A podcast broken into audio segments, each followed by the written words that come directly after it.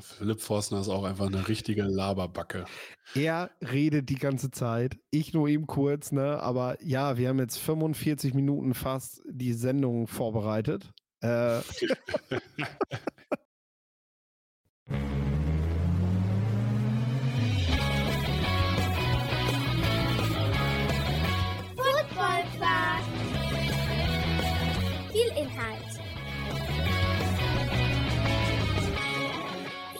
Masse.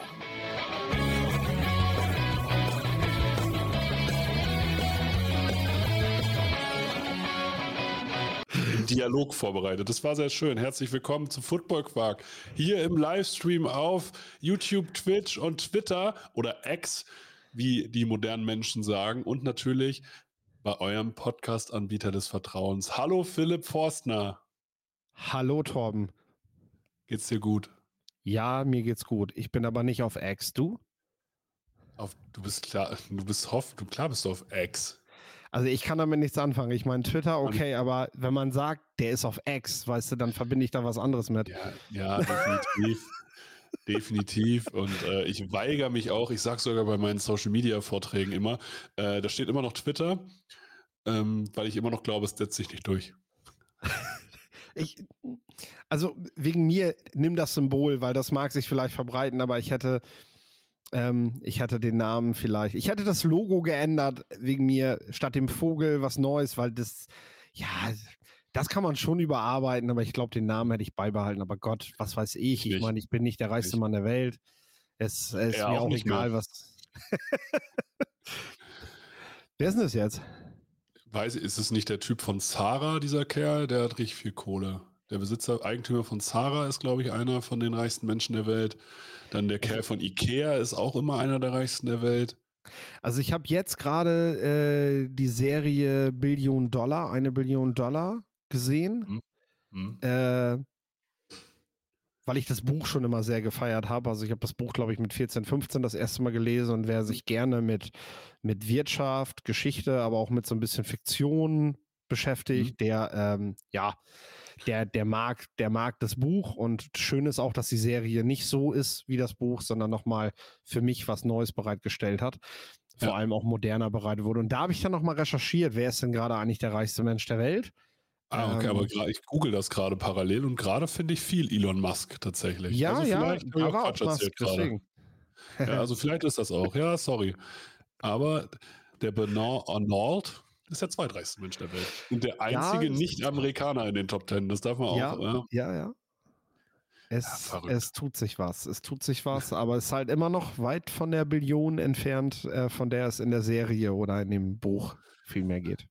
Wir, sind, wir sind auch noch weit von der Billion entfernt. Deswegen ist es auch, äh, ja, schwierig. Also, Sie können mir gern ein Prozent Ihres Einkommens abgeben, dann bin ich schon zufrieden. Kämen wir mit hin, ne? Gerade so. Gerade so. Bloß ja, hat ja auch, man hat ja auch einen gewissen Standard, also. Deswegen machen wir, wir machen Football Quark nur wegen des Geldes. Ähm, das wird- das wäre krass. Das wäre das wär Witz. Da müssen wir irgendwann hinkommen. Leute, abonniert uns. Nein, herzlich willkommen. Wir fangen an. Wir müssen, wir verquatschen jetzt schon wieder drei Minuten für irgendeinen Mist. Wir, am Wochenende war GFL Live Talk, Philipp. Wie hast, wie war dein Gefühl? Hart. Hart? Es ist, es ist danach spät geworden. Das, äh, das war schön. Das, ist Nein. das ist definitiv schön. Ja, es war auch lustig. Also es war auch eine gute Runde. Die Stimmung während des Talks und auch danach ist eine andere, wenn du, äh, wenn du keine Verbandsleute da hast, sagen wir mal so. Keine Funktionäre, so kannst du es sagen. Äh, keine Funktionäre, das ist vielleicht das richtige Wort, ja. Ja. Äh, ja, war schön. War, war ein schöner, also das war jetzt die vierte Sendung, der Jahresabschluss sozusagen. Ja. War verdient. Ich war vorher tatsächlich, du weißt das, im Vornherein war ich ein bisschen skeptisch, so, buh, machen wir jetzt echt noch so eine Sendung gut, ne? Aber äh, war so bestellt. Wir haben es dann durchgezogen und ich muss sagen, war die beste Sendung. War die beste Also, Sendung. wurzig. Vierter Talk, bester Talk. Also Ja. deswegen, bin froh, dass wir es gemacht haben. Ja, also könnt ihr auch jetzt noch auf YouTube und auf, auf Sport Deutschland im Real Life sehen. Lohnt sich auf jeden Fall, lohnt sich auch thematisch, finde ich, weil wirklich Aussagen getroffen wurden und weil Stellung bezogen wurde. Und ähm, ja, also mir gefällt der vierte Talk tatsächlich auch am besten. Und ja, du sagst, es war so bestellt. Natürlich am Anfang des Jahres plant man so die Daten für sowas und dann spricht man natürlich auch mit Unterstützern wie New Yorker in dem Fall. Und da kommt man dann auch nicht mehr raus. Auch die, Veranst also auch die Veranstaltungstechnik ist halt gebucht für die Zeit. Ne? Das muss man mal ganz klar so sagen. Und deswegen glaube ich jetzt erstmal, hey, äh, machen wir das genau richtig. An dieser Stelle erstmal Grüße an Joy Delicious, die jetzt gerade mit uns ihre Mittagspause verbringt und natürlich auch Grüße an Sonja Gerdes. Schön, dass ihr wieder hier live dabei seid bei Football Quark, eurem Football-Magazin zur Mittagspause. Sehr schön. ja, das Problem ist, dass sagen, wir dann keine Pause machen können ja. während der Zeit, wo andere Leute Mittagspause machen. Aber so sind wir. Jetzt, wann machst du mal denn mal Pause, Philipp? Ich meine, du ich? musst ja auch, Philipp musste ja von Samstag auf Sonntag dann auch direkt nach Köln weiter, weil er dann ja auch weitergearbeitet hat. Wie war das? Wie fit warst du am Sonntagabend? Es ging.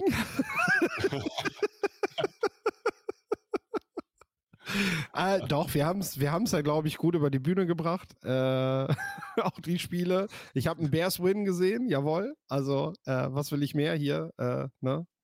Go Bears. So. Ich halte gerade eine Tasse, die nicht ein Bears-Logo enthält, sondern einen richtig coolen Bären. Äh, so einen richtig coolen Bären, ja, definitiv. Das Aber die Frage ist, Tasse, oder? Ja. Ist, ist, wirklich, ist, wirklich eine coole Tasse. Aber ähm, haben, was war das eigentlich ein sinnvoller Sieg für die Bears? So zukunftstechnisch gesehen? Ich, klar. Weil? Äh, ganz ehrlich, und ich habe das vorm Spiel, wir haben zusammengesessen und dann ging es auch so um ja, um Draftpicks und so, ne? Und ich meine, klar, aus der Warte heraus, dass man gerade den First Pick eh hält, ist das etwas leichter zu sagen. Aber ich war nie, und das habe ich auch letztes Jahr deutlich gesagt, ich bin nie für Tanking, ich bin nie dafür, Spiele zu verlieren. Siege bringen dich weiter, nicht Niederlagen. Das bringt dich nicht weiter. Und ähm, deswegen äh, war das ein wichtiger Sieg. Ein wichtiger Sieg dafür, das Team weiter zu bewerten. Du darfst natürlich an einem Sieg, oder ich sag mal, es sind jetzt ja zwei in Folge.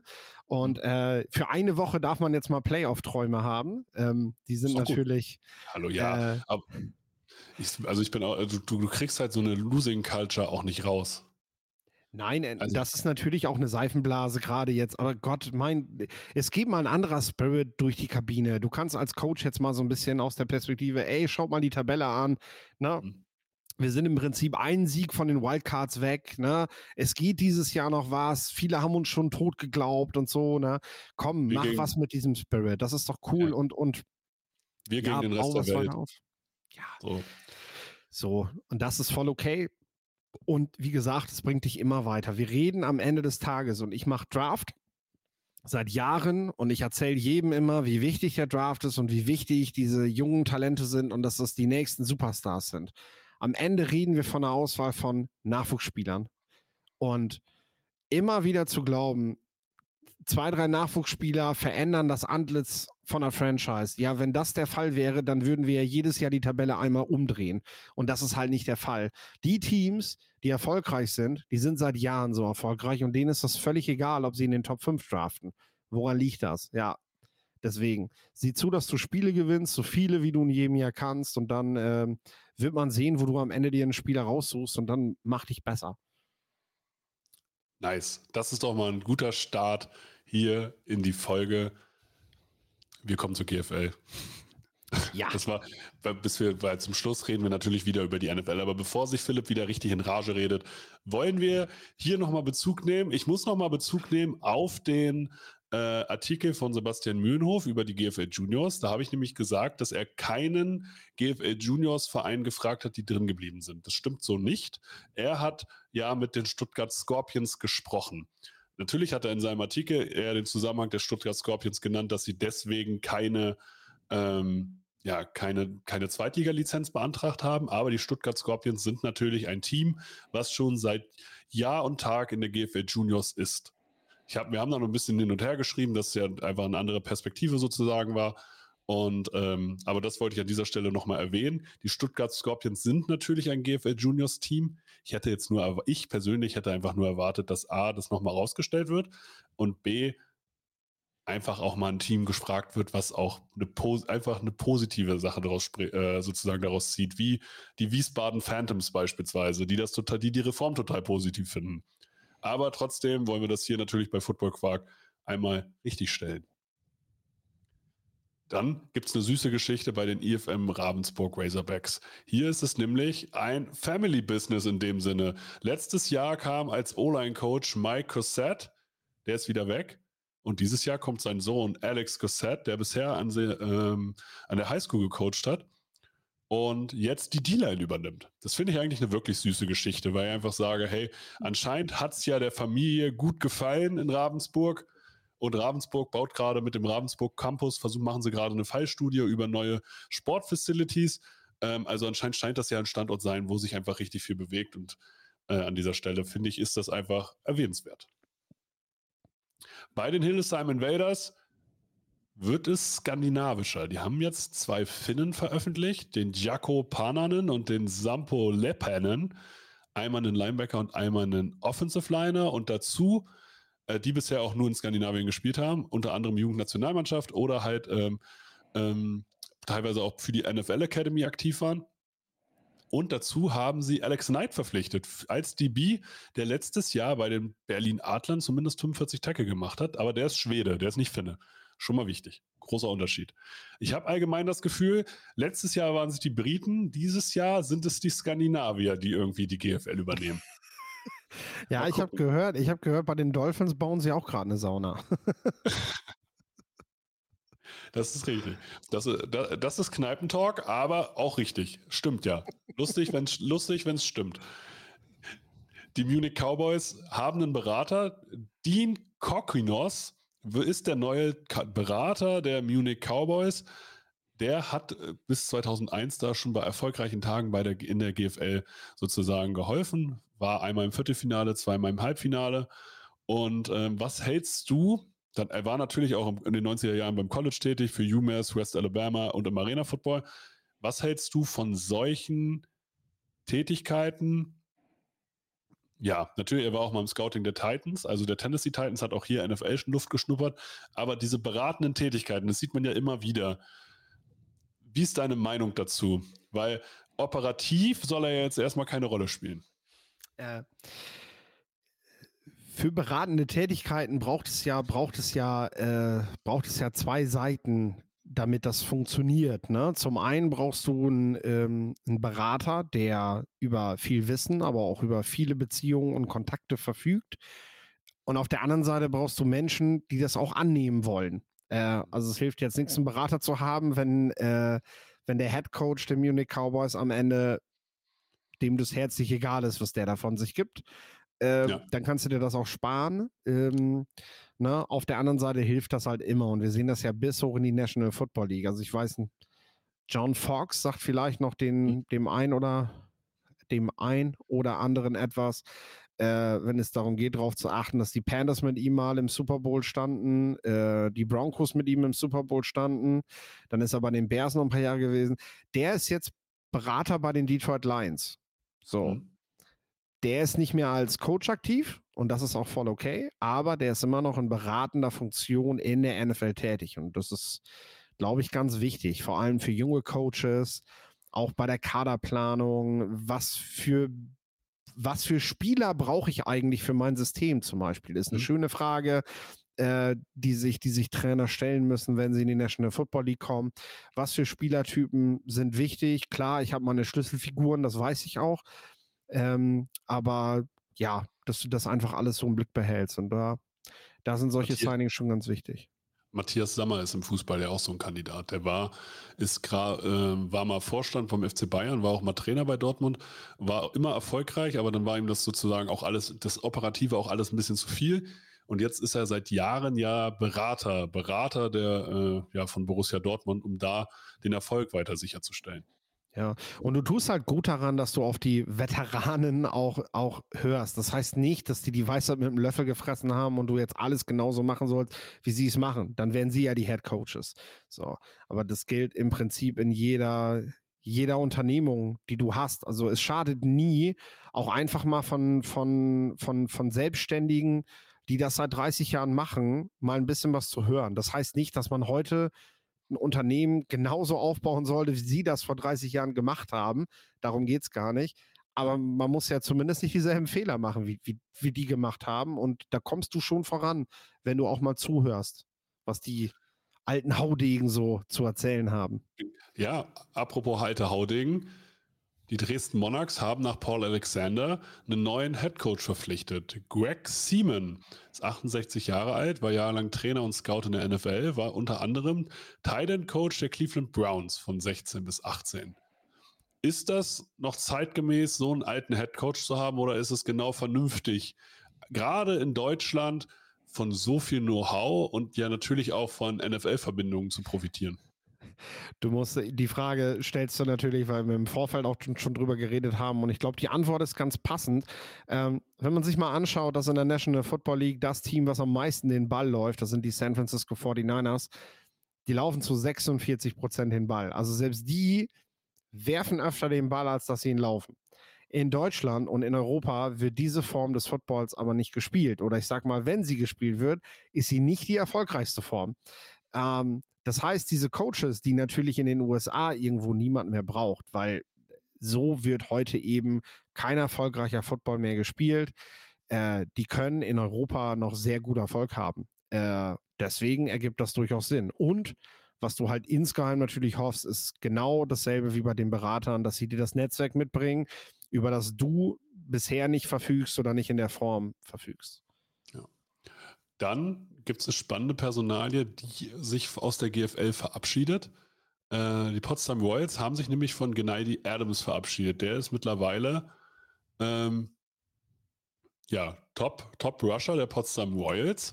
Und wir vermuten, dass er wieder in die ELF geht. Ich vermuten, dass er wieder zu den Frankfurt Galaxy geht. Ähm, einfach aus dem Grund, weil es hieß, er hat noch Unfinished Business zu erledigen. Und das wäre halt dort. Heißt aber auch, und das ist eine coole Nachricht, das Backfield gehört Heiko Bahls, der jetzt auch beim GFL Live Talk war. Und das finde ich wiederum sehr spannend. Vorerst. Vorerst. Vorerst. Ja, mal gucken. Gucken wir mal.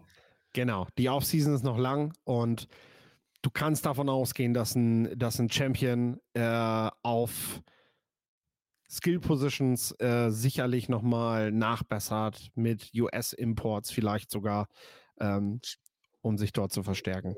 Wir können, Trotzdem, auch wir können ja wetten. Ich sage, die Potsdam Royals holen keinen US-Running Back. Ja, gut, das kann ich mir auch vorstellen. So ist das nicht. Aber die holen einen Import. Ja, okay, aber dann wir brauchen wir, hallo, was ist das für eine Wettgrundlage? Du musst jetzt hier schon sagen. Ich will darüber nicht wetten. Ah, okay, dann nicht. Okay, aber dann gab es auch eine Verabschiedung. Leonard Bosch, der Linebacker, der Starting Linebacker beim Championship Run, hat seine Karriere beendet. Der hat College gespielt, meine ich. Oder Highschool. Highschool hat er gespielt und war in acht Spielen mit 35 Tackeln auf jeden Fall sehr, sehr relevant. Ja, sorry. Wir, Man muss ja. sich halt nicht auf alles hier einlassen. Doch. Nein, nein, nein. Okay, kommen wir zur ELF. Hier gibt es das größte Signing, was jemals Football Quark verkündet hat. Und wenn wir Applaus einspielen könnten, denkt ihn euch jetzt einfach dazu. Lorenz Leinweber, Podcaster, ist jetzt Director of Scouting der Frankfurt Galaxy. Jeder, der Pod Football Quark schon ein bisschen hört, weiß ihn natürlich auch zu schätzen. Und er war auch letztes Jahr ja schon aktiv für die Frankfurt Galaxy als Scout. Und jetzt hat er aber eine offizielle Position und die wurde jetzt halt neulich veröffentlicht. Und wie sehr freut dich das, Philipp?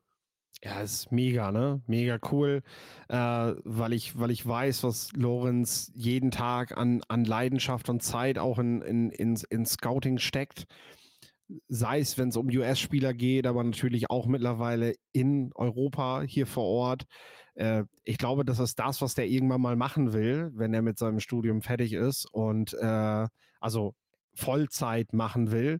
Ähm, und jetzt ist das natürlich eine Riesengelegenheit. Zum einen äh, kann, er, kann er selber für eine gewisse Reputation sorgen. Die Galaxy kennt man halt in den USA und äh, ähm, das ist auf jeden Fall ein gewaltiges Sprungbrett, finde ich. Wenn du, wenn du planst, oder das weiß ich natürlich nicht, ob das mal der Plan ist, ähm, das Ganze vielleicht mal professionell in, in den Vereinigten Staaten zu machen. Ähm, aber auf jeden Fall ist das eine Möglichkeit, viel Erfahrung zu sammeln. Und ich finde es auch richtig, er hat, glaube ich, letztes Jahr hat er ja für Andreas Renner oder hat er Andreas Renner zugearbeitet.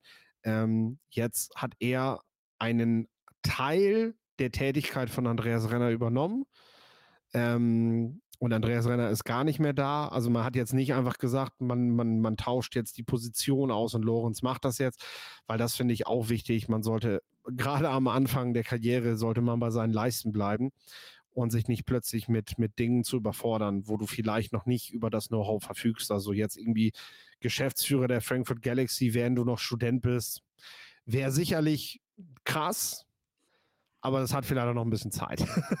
genau, es hat vielleicht noch ein bisschen Zeit, aber das ist auch ein super, es ist auch einfach ein super Step, weil wie viele Teams, egal ob GFL oder ELF in Europa, haben denn wirklich einen offiziellen Scout am Start? Das ist doch super cool. Genau, genau. Und das ist ein ganz wichtig, wichtiger Punkt. Ich hoffe, ich hoffe einfach, oder nee, ich gehe fast davon aus, dass Frankfurt wirklich davon noch profitieren kann, vor allem weil sie gerade echt den Kader umbauen müssen, ähm, dass du jetzt jemanden in Hauptverantwortung hast, der das macht. Und äh, ich finde, weil ich auch weiß, dass es, dass es noch ein paar Leute mehr gibt in Europa, die das ganz gut können, dass sich Teams wirklich gut überlegen sollten, ob das nicht ein sinnvoller Schritt ist. Und es geht ja nicht darum, jemanden in Vollzeit anzustellen und jemanden da echt ein Vollzeitgehalt zu geben, sondern es geht darum, überhaupt erstmal so, so eine, so eine, so eine Tätigkeit zu schaffen.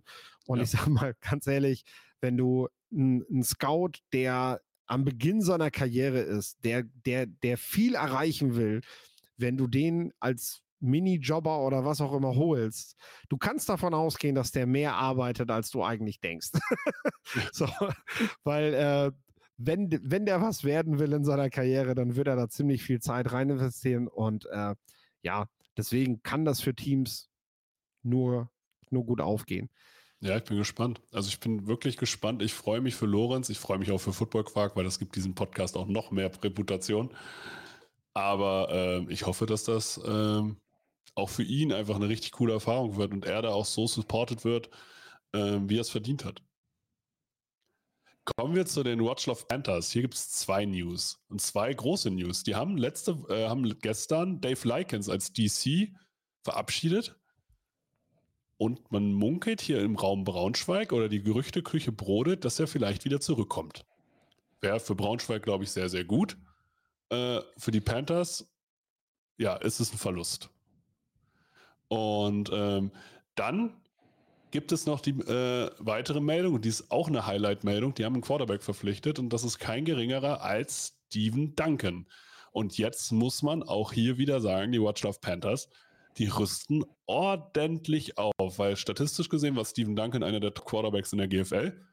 Und ähm, mit den Leuten, die sie jetzt mittlerweile geholt haben, ist das echt ein stabiles Team, oder? Also, haben wir hier einen Geheimfavoriten für nächstes Jahr? Äh, was heißt, die waren ja letztes Jahr eigentlich schon, haben wir die ja schon zu den Top-Teams dazugezählt oder so zur 1B. Äh, Wendland ist, glaube ich, immer noch da, ne? Also genau, damit Wendland hast du echt auf beiden Seiten krasse Playmaker. Äh, das Team wird sich weiter verstärken. Das Stadion ist da. Ähm, die Finanzierung ist da. Bei allem, was, was man hört. Also Wroclaw, eins der Franchises in der ELF was tatsächlich wirklich gut dasteht. Und ähm, deswegen, ja, die haben in den letzten Jahren seit dem Aufbau einen guten Job gemacht und äh, können vielleicht dieses Jahr tatsächlich das erste Mal ähm, einen polnischen Finalteilnehmer stellen, wenn sie so weitermachen in der Offseason. Ja, wird spannend. Also von den Namen her ist das, ist das wahrscheinlich die Offseason, die mir gerade am besten gefällt von den ELF-Teams. Ich bin mir ziemlich sicher, dass es mehr als eine Franchise gab, die an Steven Duncan dran waren. Und das muss man dann ja auch als einen Sieg schon mal festlegen für ja. die Offseason. Äh, wir hören das zwar nicht, weil es in der ELF nicht diese Rumors gibt wie in der National Football League. Ähm, aber wenn es sie geben würde, würde man jetzt gerade hören, welche Teams die Wroclaw Panthers alle auf diesem Weg, ähm, ja, wie sagt man? Also ich kenn, also ich, also alleine ich kenne drei Teams, die an dem dran waren, auf GFL und ELF Level.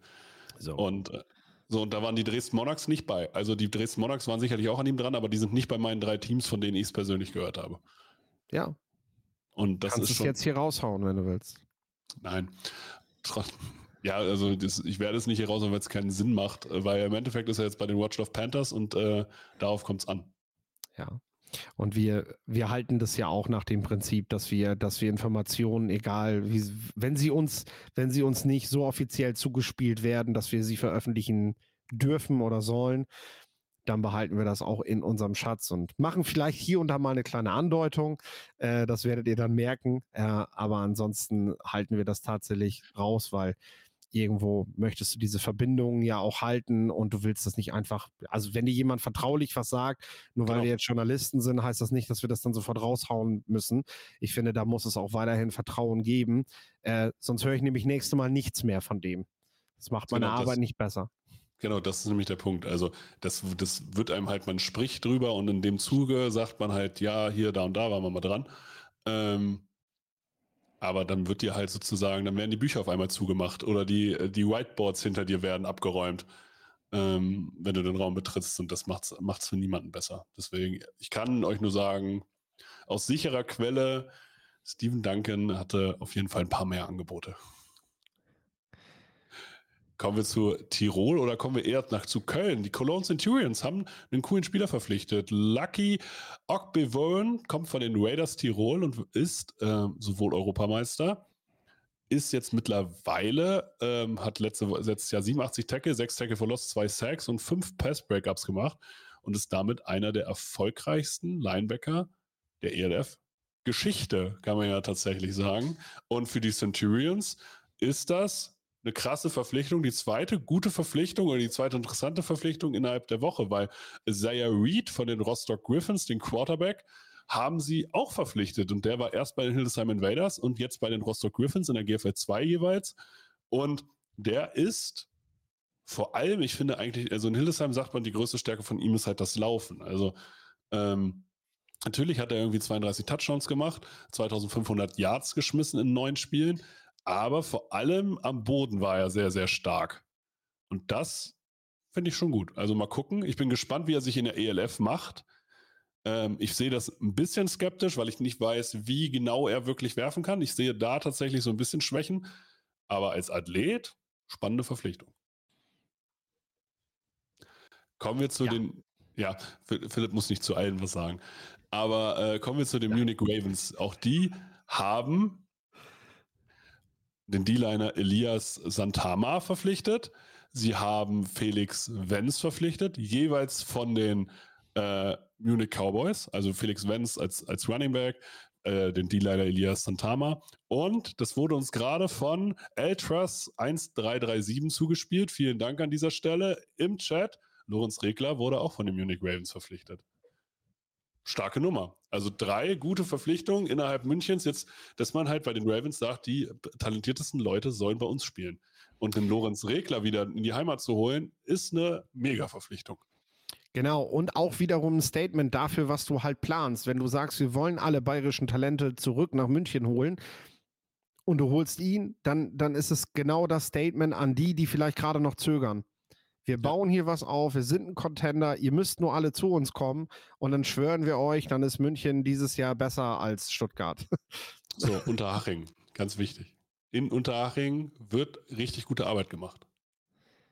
Ja, da ist, das, äh, da ist das, das ist Stadion. Stadion. Ich wüsste ja. nicht, dass die Geschäftsstelle da ist.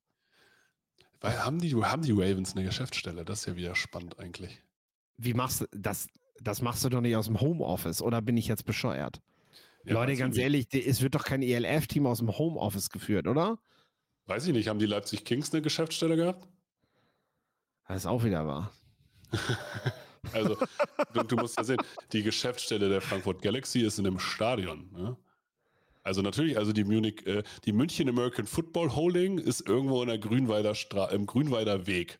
Grünwalder Weg. Lass uns das doch mal googeln wo, wo, das, wo das hier steht. Post, Postkastenadresse. Das ist live, das ist live. Ja. Nee, nee, aber es gibt Bilder. Es gibt Bilder bei Google Maps. So, aber ja, das ist natürlich eine Bürogemeinschaft, weil es macht auch keinen Sinn, eine Geschäftsstelle so Darum groß aufzuziehen. Ja, genau. Ja, also, aber es gibt eine offizielle Adresse und da ist auch ein Bild. Da sind jetzt natürlich ein bisschen mehr drin, aber man sieht hier, dass es eine Geschäftsstelle gibt. Und ja. das in München, da muss man dazu sagen, Ey, in München hätte ich es schon verstanden, wenn man sagt, ähm, wir leisten uns keine Geschäftsstelle, weil das kostet uns einen Spieler. Weil Miete in München ist schon hart. Das ist richtig, das ist richtig. Aber äh, ich sag halt, es gibt Dinge, ich meine, das kostet dich vielleicht mehr Spieler, wenn du keine Geschäftsstelle hast, weil du kannst ja. dich halt nicht in einem Café mit einem Neuzugang treffen, weißt du? So, du musst halt auch irgendwie, wenn, wenn du einen US-Import holen willst, dann gut, du kannst da jedes Mal hinfahren, aber am Ende des Tages musst irgendwann du fällt es auf. mit dir zusammensetzen. Und, ja. und das kannst du halt nicht im Wohnzimmer bei Mama machen. Das, das, ja. muss schon, das muss schon einen gewissen Rahmen haben. Und wenn du dafür einfach nur für den Tag ein Büro anmietest. Auch ich habe gehört, Selbstständige machen manchmal auch sowas, um ja. einfach so zu tun, als hätten sie eine Geschäftsstelle. Aber trotzdem muss da was laufen. Es geht halt nicht anders. Ey, es wird sowieso äh, in diesem Bereich, in diesem, äh, in diesen äh, selbst, selbstständigen Freiberufler mit hier wird sowieso so viel so viel gelogen.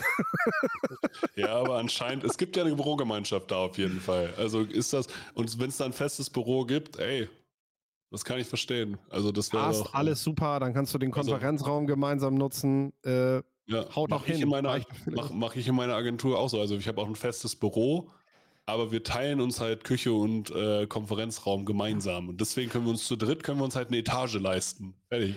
So macht man das heutzutage. Alte Unternehmer sagen dann wieder, ja gut, ich brauche aber aus Prestigegründen natürlich meine eigene Geschäftsstelle mit, mit äh, mehreren Räumen irgendwo ja. Gute Straßenlage mit Schaufenster, dass jeder da vorbeikommen kann. Ne? Habe ich mal gehört, dass es auch solche, solche Ideen gibt. Gibt es, gibt es. Aber naja, Schauen wir einfach mal. Die Berlin Thunder, die haben den britischen Guard verpflichtet. Harry Sawyer, der war bei dem Milano Seaman und hat auch mal für die Hildesheim Invaders 2022 gespielt. Ähm, wird verstärkt oder erweitert, sagen wir es mal so, die äh, O-Line der äh, Burning Thunder. Dann gibt es einen coolen Deal, der mir eigentlich ganz gut gefällt. Harlan Quofi, der Right Receiver der von Rheinfire, kriegt einen Dreijahresvertrag. Warum erwähne ich das so? Weil Spielerverträge ganz oft nur ein Jahr gehen und da ist ein Zweijahresvertrag eigentlich schon cool und ein Dreijahresvertrag habe ich ehrlich gesagt selten gesehen. Häufig laufen Spielerverträge sogar acht Monate und nicht ein Jahr. Absolut, von März bis Oktober und dann wird der letzte mhm. Monat auch schon nicht gezahlt, wenn du nicht, wenn du es nicht ins Finale geschafft hast. Ja, so ist es. Deswegen äh, ganz klares Statement. Gut, wir wissen gerade nicht, wie viel ist davon garantiert. Drei Jahre hört sich erstmal ganz cool an, wenn am ja. Ende des Tages aber irgendwie ähm, auch nur das erste Jahr garantiert ist. Ne? Deswegen, das müsste dann schon irgendwo mit, mit dabei stehen. Trotzdem finde ich das, das Statement erstmal klar. Ja, aber wie ist das im deutschen Recht? Kannst du einen, ist das einfach dann eine Projektstelle, die du offiziell schaffst? Oder ähm, weil du kannst ja dein, du kannst so Jahresverträge kannst du eigentlich gar nicht so oft für ein Jahr verlängern. Und kannst du in, in Deutschland Verträge nicht 100% garantieren? Also müssen sich andere Leute darüber Gedanken machen. Aber ich bin, da wäre ich wirklich, wenn einer von Rheinfire das hört, spielt uns das mal bitte zu, wie ihr diesen Vertrag konstruiert habt weil garantierte Summen und so weiter, das ist, da gibt es halt sicherlich Ausstiegsklauseln und so. Das, hier das geht auch in Deutschland, aber wir sind halt auch nicht in der NFL. Wir sind jetzt hier nicht im Menschenhandel. Ne? Also drei Jahre Vertrag sind halt drei Jahre Vertrag. Wichtiger Punkt, wichtiger Punkt. Das deutsche Arbeitsrecht und die NFL. Wir haben ja schon mal darüber geredet, ob wir vielleicht irgendwann mal eine NFL-Franchise in Deutschland haben. Das wird eine der größten Hürden sein, denn das äh, die, die, die deutsche Judikative lässt sich nicht mit Geld bestechen. Also in den USA kann man vielleicht Regeln so dehnen, dass man am Ende, dass eine, eine, eine NFL-Gesetzesgrundlagen so vorfindet, wie sie es brauchen.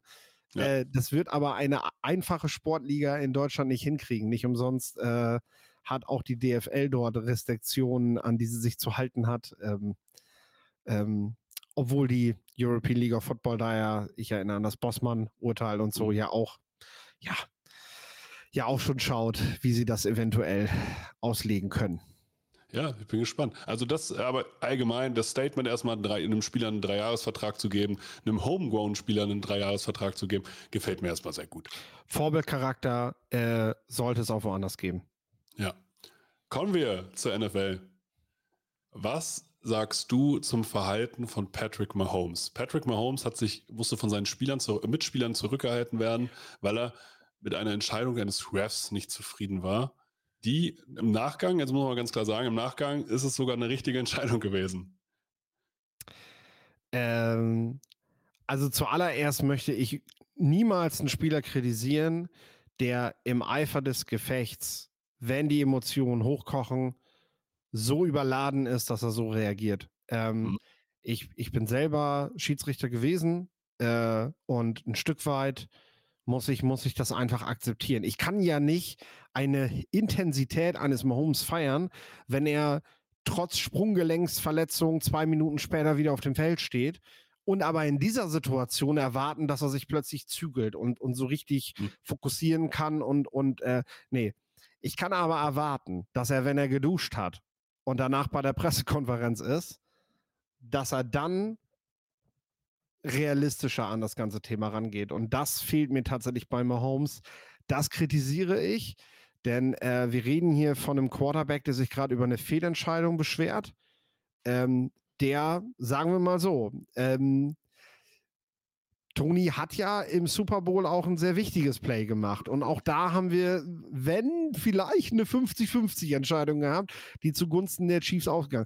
Vielleicht tut ihm da mal ein Rückblick auf diese Situation ganz gut, um einzusehen, ähm, ja, äh, Relax. Dass, äh, dass, dass man da vielleicht auch mal ein bisschen vorsichtiger sein sollte. Denn unterm Strich, und das ist eine Erfahrung, die, glaube ich, auch die meisten Spieler teilen und auch die meisten Fans, der Aufreger ist groß in dem Moment, wo die Entscheidung getroffen wird, aber am Ende gleicht sich alles immer so ein bisschen aus. Ne? Äh, das nächste knappe Ding ist halt vielleicht wieder zugunsten der Chiefs. Jetzt ist es halt mal so gekommen. Klar ist, warum steht Tony da? Warum rückversichert er sich nicht beim Ref? Das ist seine Aufgabe. Natürlich können Refs darauf hinweisen. Das machen sie auch freundlicherweise.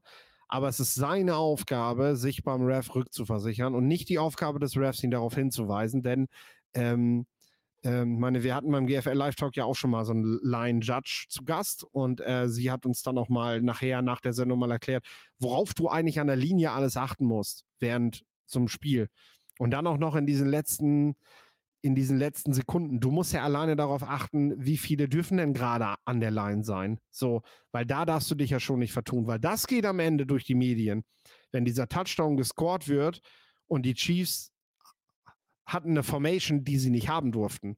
Dann bist du als Line Judge dran, weil das musst du als erstes sehen.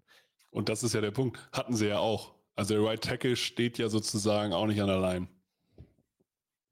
Das war ja, das war ja zusätzlich zu dem Call hätten sie ja noch eine, eine, eine Flagge für Illegal Formation auch noch gekriegt. Ja, das aber das wird in der NFL äh, gestattet, sag ich mal. Ja, also das, das hat die Erfahrung gezeigt.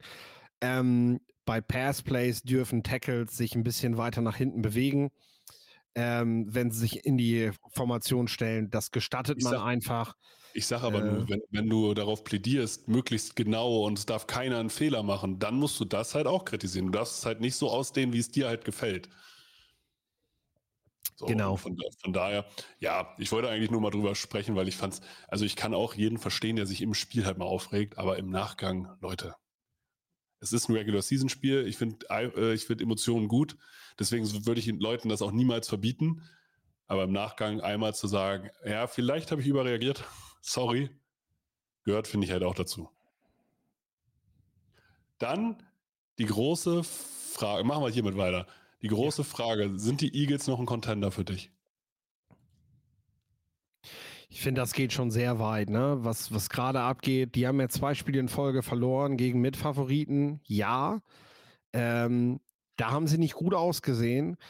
Aber im Gegensatz zu anderen Contendern hatten sie jetzt auch echt eine Stretch von sehr schweren Spielen äh, nacheinander. Und mhm. ich finde, das muss man auch einem Team mitten in der, in der Saison zugestehen, wenn du am Ende noch Luft im Januar haben willst, dass du dann, dann noch mitspielen kannst dann muss dir gestattet sein, vielleicht auch mal in solchen Spielen, äh, ja, nicht bei 100 zu sein, sondern vielleicht mal bei ein bisschen weniger. Und das reicht dann weder gegen Dallas noch gegen San Francisco. Aber genauso wie auch bei den Chiefs, auf die man jetzt auch irgendwie, äh, wo man jetzt auch gerne sagen möchte, da hängt der Haussegen schief und, und so eine Reaktion von Mahomes zeigt ja, dass sie da nicht zufrieden sind. Ne? Auch die Chiefs würde ich jetzt nicht abschreiben, ne? Also ich persönlich, also bei den Chiefs sehe ich es tatsächlich kritischer als bei den Eagles. Die Chiefs haben halt einfach ein Receiver-Problem, äh, was sie halt gut überspielen konnten aufgrund der Qualität von Mahomes. Aber wenn das halt mal nicht zu 100% klappt, haben die halt echt, haben die halt echt eine miese Offense. Bei den Eagles, die haben gegen zwei andere Super Bowl-Contender gespielt und lieber verliere ich das Regular Season Spiel gegen die. Also ein Playoff-Spiel würde ich jetzt nochmal ganz anders bewerten als das, was ich jetzt in der Regular Season gesehen habe.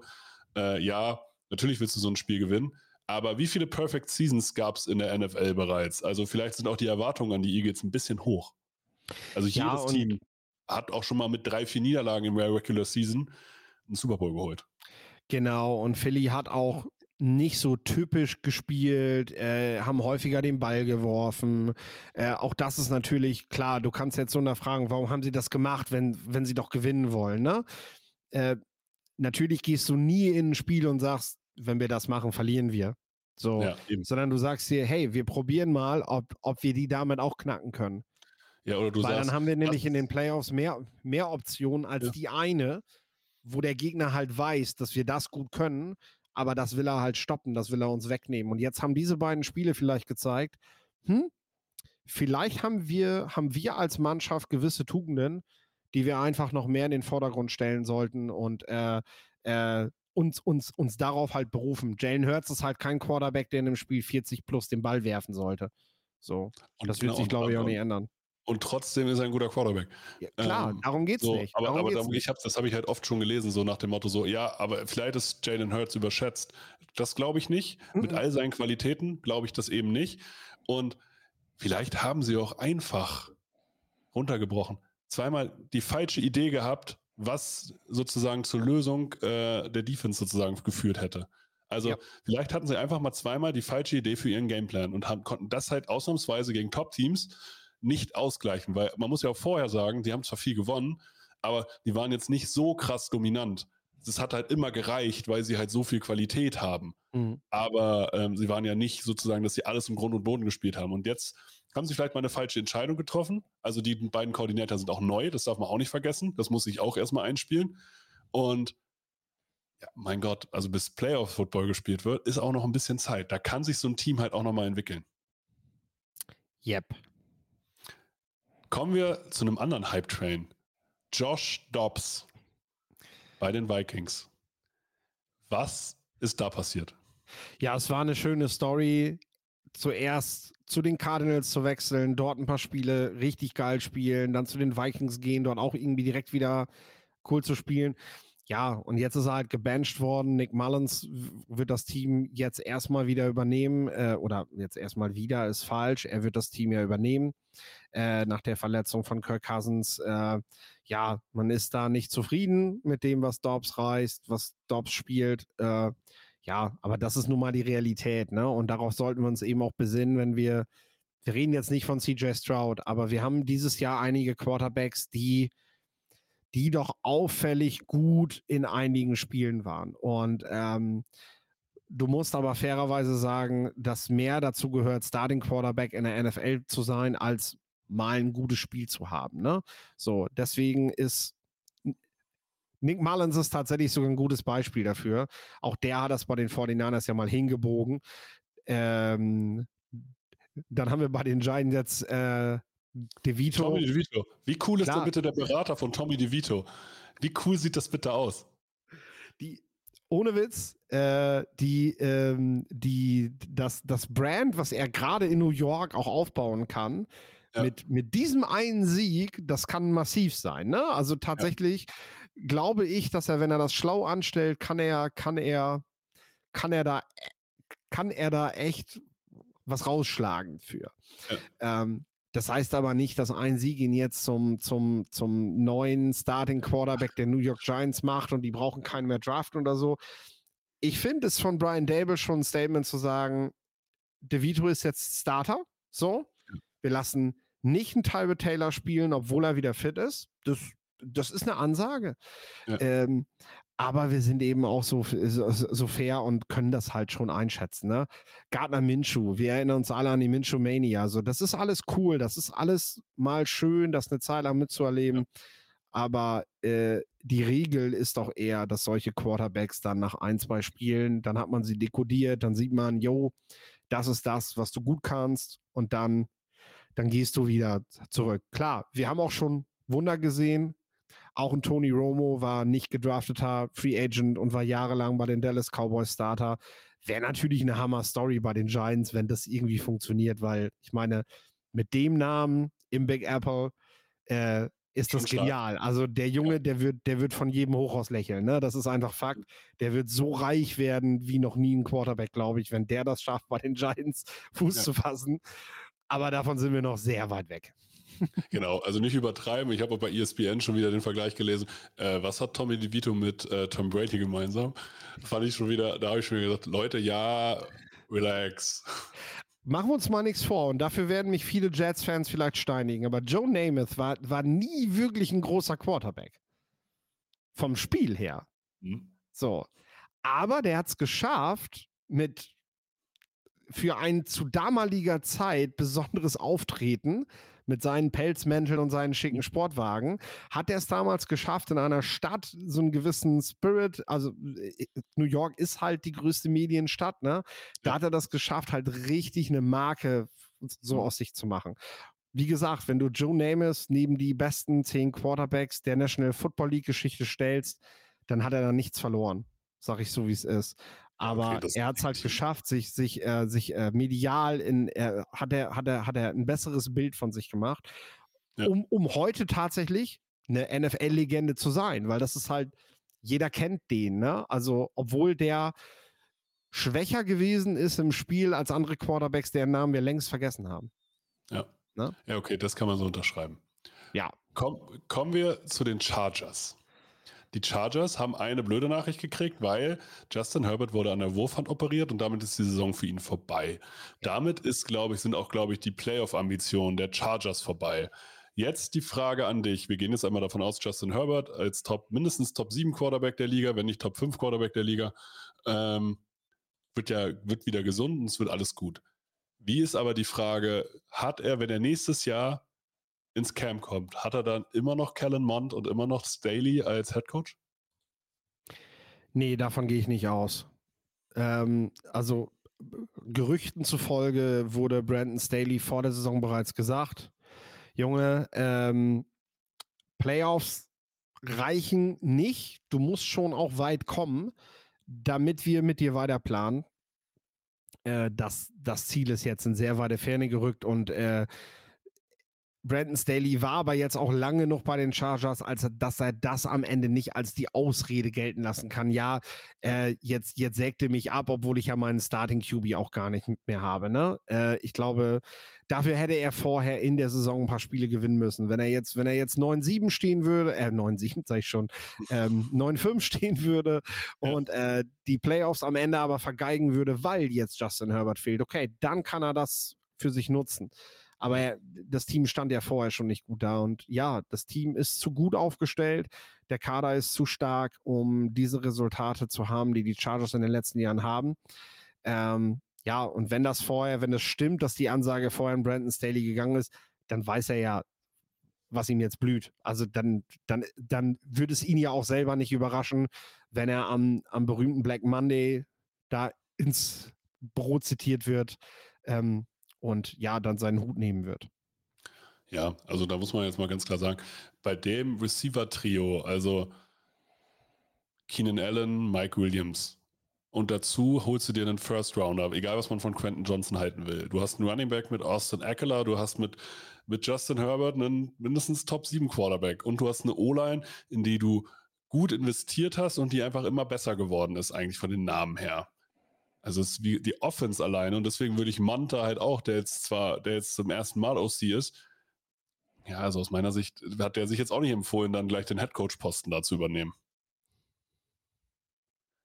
Oder? Nee, das nicht. Er, er, er, sein Name wird aber weiterhin fallen und ich denke, dass er als Offensive Coordinator auch weiterhin geeignet ist. Genauso wie Brandon Staley als Defensive Coordinator sicherlich ein Name ist, den wir, den wir sehr schnell wieder hören werden. Also ich glaube nicht, mhm. dass Staley äh, lange zu Hause bleibt und sein ja. wohlverdientes Geld noch ausgeben kann.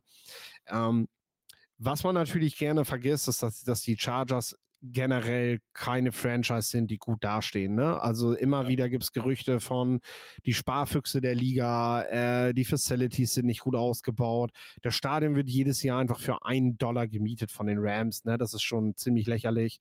Äh, dann ähm, ähm, haben sie das kleinste Scouting-Department in der kompletten National Football League. Also es ist am Ende auch kein Wunder, dass man, wenn man, wenn man in der First Round einen Wide Receiver draftet, dass man den kriegt, der in dem Jahr, in, in seinem ersten Jahr am schlechtesten ist von ja. denen, die man da hatte. Ne?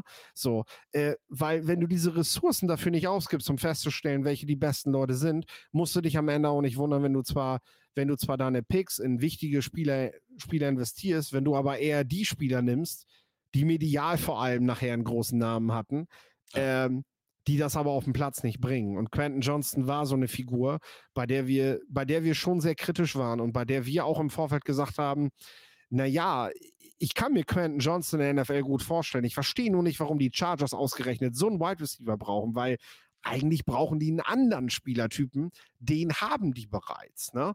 Ähm, dass er jetzt natürlich nicht mal schafft, obwohl er diese Art von Spielertyp ist, ähm, gut zu spielen, wenn Mike Williams nicht da ist. Das ist natürlich nicht gut für ihn, ähm, weil äh, dann hätte ich mir ja zumindest das gewünscht, dass er das ja. dann hinkriegt äh, wenn ich ihn schon nicht als Spieler hole, der eigentlich eine, eine zusätzliche Facette zum Spiel bringen soll. Also bei den Chargers sind schon mehr Probleme als nur die Trainer, um das deutlich zu sagen. Also du tauschst jetzt nicht den Trainer aus und dann wird alles besser.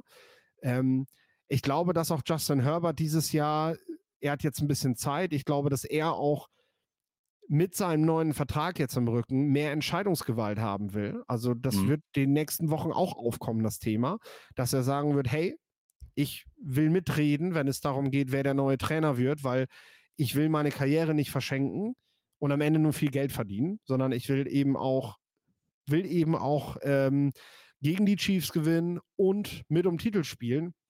Und momentan sind wir weit davon weg. Weiter weg als nur, nur ein neuer Headcoach. Ja.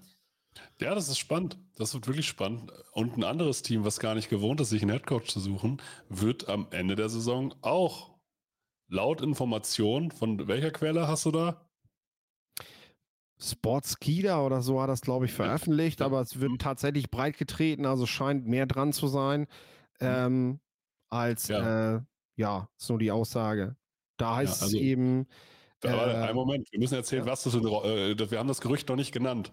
Ja, deswegen sage ich ihm, da heißt es eben, äh, Belichick wird am Saisonende die Patriots verlassen. Und die Entscheidung wurde nach der Niederlage gegen die Coles in Frankfurt gefällt. Ähm, ich muss sagen, für mich ist das schlüssig, weil dieses Spiel gegen die Colts haben viele gesehen in Deutschland, da bin ich mir ziemlich sicher. Äh, das, das war schon heftig, die Patriots so zu sehen. Zumal man auch bedenken muss, Bill Belichick hat noch nie bei Auslandsreisen über den großen Teig ein Spiel verloren. Ne? Also ja. er hat sein Team immer irgendwie so vorbereitet, dass sie gewinnen konnten. Klar, er hatte auch Tom Brady, ne? Ähm, das muss man fairerweise sagen. Äh, und das ist sicherlich auch das, was viele ihm jetzt gerade vorhalten werden. Ne? Du hast ohne Tom Brady keinen Erfolg, hattest du vorher nicht, wirst du auch später nicht haben. Jeder Trainer, der in der NFL arbeitet, äh, kann kann das nicht verstehen, wenn Leute das sagen. Ja. Ja, das ist halt ganz wichtig. Ich glaube, taktisch ist er innerhalb dieser Bubble immer noch sehr, sehr angesehen, was er für ein guter Coach ist. Ähm, natürlich kann man, äh, es gehört immer zu einem guten Coach, gehört auch so ein Franchise-Quarterback. Und die Kombi ist natürlich einmalig gewesen, aber man muss schon sagen, auch für die Patriots ist es vielleicht auch besser, weil du hast immer noch den Namen Belichick gehabt, du hast dadurch auch immer noch Brady irgendwie im Hinterkopf gehabt und du hast nie eigentlich diesen Rebuild gehabt, weil du immer kompetitiv werden wollt, sein wolltest. Und weil Bill Belichick einfach auch kein Rebuild wollte. Und jetzt ist das Team halt mit sehr viel Durchschnittsspielern, die nicht schlecht sind, aber dir fehlt halt auch einfach die individuelle Qualität, um dann wirklich auch erfolgreich zu sein. Und vielleicht ist so dann der harte Cut vernünftig. Ich finde es gut, dass man das nicht in der Saison macht, sondern einfach am Ende des Jahres und dann sagt, hey, du bist der erfolgreichste Coach, der jemals in der NFL gecoacht hat. Und das darf man immer nicht vergessen. Mit, wenn er ein schlechter Headcoach wäre, dann hätte auch Tom Brady keine Super Bowl-Ringe geholt. Ähm, dass man da ihm aber durch das große Tor gehen lässt und dann jetzt wen Neues holt. Vielleicht oh, Mayo wirklich den Headcoach-Posten gibt oder wem auch immer. Was hältst du von den Gerüchten von Casario, dem GM von den Houston Texans und Mike Vrabel, dem Headcoach der Tennessee Titans, dass die zurückkommen? Ja, wir haben ja im, im Vorfeld haben wir ja nochmal nachgeguckt. Vrabel hat letztes Jahr einen neuen Vertrag bekommen bei den Titans. Nick Casario hat 2021 einen Sechs-Jahres-Vertrag da unterschrieben bei den Texans. Und ähm, ja, die Sache ist die, wir sind halt nicht in der Fußballwelt, da, da passt die Frage auch ganz gut zu, äh, ja. warum NFL-Teams noch Spieler holen können. können wir vielleicht noch gleich ganz kurz was zu sagen. Ähm, es ist halt nicht so, dass man, dass man äh, Trainer oder GMs, Manager von den Teams abwerben kann, indem man einen höher dotierten Deal anbietet oder so oder eine, eine Transfersumme zahlt, sondern das geht nur über Draftpicks. Und die Vergangenheit hat gezeigt, dass du keinen Erfolg damit hattest, äh, wenn du Draftpicks in Trainer oder General Manager in, investiert hast. Äh, es kann sich dieses Jahr vielleicht mit Sean Payton noch ändern. Denver hat gerade echt einen Lauf. Äh, dann wird man diese Geschichte vielleicht auch aus Sicht von Robert Kraft anders beurteilen. Das muss man halt auch dazu sagen. Wenn Denver mit diesem Schritt Erfolg hat, dann ist es in der Logik eines Teambesitzers halt auch nachvollziehbar, diesen Erfolg jetzt einfach auch zu haben. Also, ne, mhm. wir beurteilen das aber vom derzeitigen Stand. Und ähm, du musst dann für einen GM und für einen Trainer wahrscheinlich, wenn wir bedenken, was Sean Payton letztes Jahr gekostet hat, so viel Kapital hinblättern an Draftpicks, dass es diesem GM und diesem Trainer bei den Patriots unmöglich sein wird, mit diesem Team noch Erfolg zu haben. Denn da, wo die Patriots gerade sind, sind sie kein wettbewerbsfähiges Team. Das du ist der große Unterschied zu, zu Denver. Denver hatte eigentlich ein, hat ein ja. richtig talentiertes Team. So, da, da hat man halt gesagt, hier fehlt der Coach. So. Zumindest zeigt sich das jetzt gerade, ja. War auch ja. mutig, war auch gefährlich, die Nummer. Ne? Kann auch mhm. ganz nach hinten losgehen, kann es auch noch immer, weil man wirklich die, die Möglichkeiten für die Zukunft weggeschenkt hat. Ne? Mhm. Ähm, aber ich habe ja schon was zur Bewertung von Draftpicks gesagt. Äh, ja, aber es hilft nichts, wenn du halt überhaupt keinen Rumpf hast, wenn du überhaupt keine Blue-Chip-Spieler hast. Und das ist bei den Patriots halt gerade der Fall. Äh, wir haben es im Vorfeld zum Spiel gegen die Colts ja damals gesagt. So, wer, wer sind überhaupt die wer sind überhaupt die namhaften Spieler in diesem Team? Ähm, ja, wenn du, du musst ja anfangen, wenn dein bester Offense-Spieler Michael Onvenu ist, der Offensive Guard, den du mal in der sechsten Runde gestealt hast, mhm. dann weißt du ja, was, was sozusagen Phase ist. Ja, das ist einfach nicht gut. Und ähm, deswegen wird den Patriots das überhaupt nichts bringen, weil die würden diese Draftpicks ja investieren. Und nachdem Rabel mit Nick Casario drei, vier Jahre lang null Erfolg hat, weil er einfach nicht die Mittel dazu hat, müssen die sich von den beiden wieder trennen. So läuft dieses Business halt, weil dieser Druck dann auch in Boston, rund um Boston und auch auf Kraft viel zu groß werden würde, als dass er an diesen Leuten festhalten kann. Also lass es von vornherein bleiben. Die einzige Option, habe ich immer gesagt, sowas zu machen ist, wenn du für Belichick im Gegenzug praktisch Picks kriegen würdest, weil ein anderes ja. Team das macht. Und danach sieht es gerade nicht aus. So, dass das passieren wird. Jetzt die Frage, was macht Belichick? Geht er jetzt in Rente oder sagst du, der hat noch einen so einen großen NFL-Markt, ähm, der findet direkt wieder eine Stelle? Weil bei Staley haben wir gerade gesagt, jo, äh, der wird nicht lange zu Hause bleiben. Also ein, ein 35, 40-jähriger GM wird sich das nicht ans Bein heften weil der verliert einen Gutteil der Entscheidungsgewalt. Ähm, der weiß, dass Belichick vielleicht auch mit seinem Ansatz, wie man Spieler führt, wie man junge Spieler führt, heutzutage einfach bei jungen Spielern nicht mehr gut ankommt. Äh, ne? Da kommt einfach eine andere Generation an Spielern auf die, auf, auf die mhm. Trainer zu, ähm, mit ganz anderen Befindlichkeiten, als das noch vor 20 Jahren der Fall war. Ähm, es gibt auch dort natürlich Ausnahmen, aber das ist halt das Gros. Und äh, ja, gleichzeitig äh, ist es aber so, dass diese Entscheidung nicht immer von jungen GMs getroffen wird, sondern einfach vom Besitzer. Und für einen Besitzer ist äh, Bill Belichick jemand, der einen großen Namen hat, der über ein großes Netzwerk verfügt. Da sind wir wieder, wo wir auch bei der GFL und ELF waren gerade. Ähm, und der in der Lage ist auch einfach, ja, dir dir eine gewisse Grundsubstanz zu bieten. Und äh, da sind die Commanders natürlich ein Beispiel, wo das gut passen könnte. Denn Josh Harris hat die Franchise hier übernommen. Der wird jetzt erstmal mit ganz vielen Dingen außerhalb des Footballfeldes äh, viel zu tun haben. Mhm. Facilities müssen renoviert oder neu gebaut werden. Stadion muss mindestens renoviert werden, wenn nicht neu gebaut werden. Wir reden hier von, von hohen Beträgen, die in die Hand genommen werden müssen. Und Josh Harris ist im Gegensatz zu David Tepper auch jemand, der aus dem Franchise-Building im Sportbusiness kommt. Also der hat schon andere Franchises übernommen, aufgebaut und der weiß, wir reden hier nicht von einer Hauruck-Aktion. In zwei Jahren sind, sind meine Commanders da auf der Landkarte, sondern wenn mein Stadion nachher fertig ist, wenn meine Facilities super sind, in sechs, sieben, acht Jahren, dann, dann gucken wir mal, wo mein Team steht und dann will ich mit diesem Team auch ganz vorne dabei sein. Und wenn Bill Belichick in dieser Zeit noch drei, vier Jahre lang einfach eine Substanz aufbaut, Ruhe in dieses Team bringt, dass alles, was mit dem Spielerischen und der Kaderplanung zu tun hat, erstmal nicht die Aufgabe von Josh Harris ist, damit er sich um die anderen Sachen kümmern kann, äh, dann kann er mit Bill Belichick auf jeden Fall viel besser fahren, als wenn er so einen, so einen jungen Headcoach kriegt, der nicht erfahren ist, der das Media Game nicht kennt, der, der, äh, ja, der ihm vielleicht am Ende mehr Arbeit macht, als ihm lieb ist. Ne? So. Ja, das ist spannend. Also ich bin wirklich gespannt. Ich bin natürlich auch gespannt, wie sind die Patriots ohne Belichick? Weil ähm, das hat man die letzten 20 Jahre auch nicht gesehen. Davor waren die Patriots keine relevante Franchise.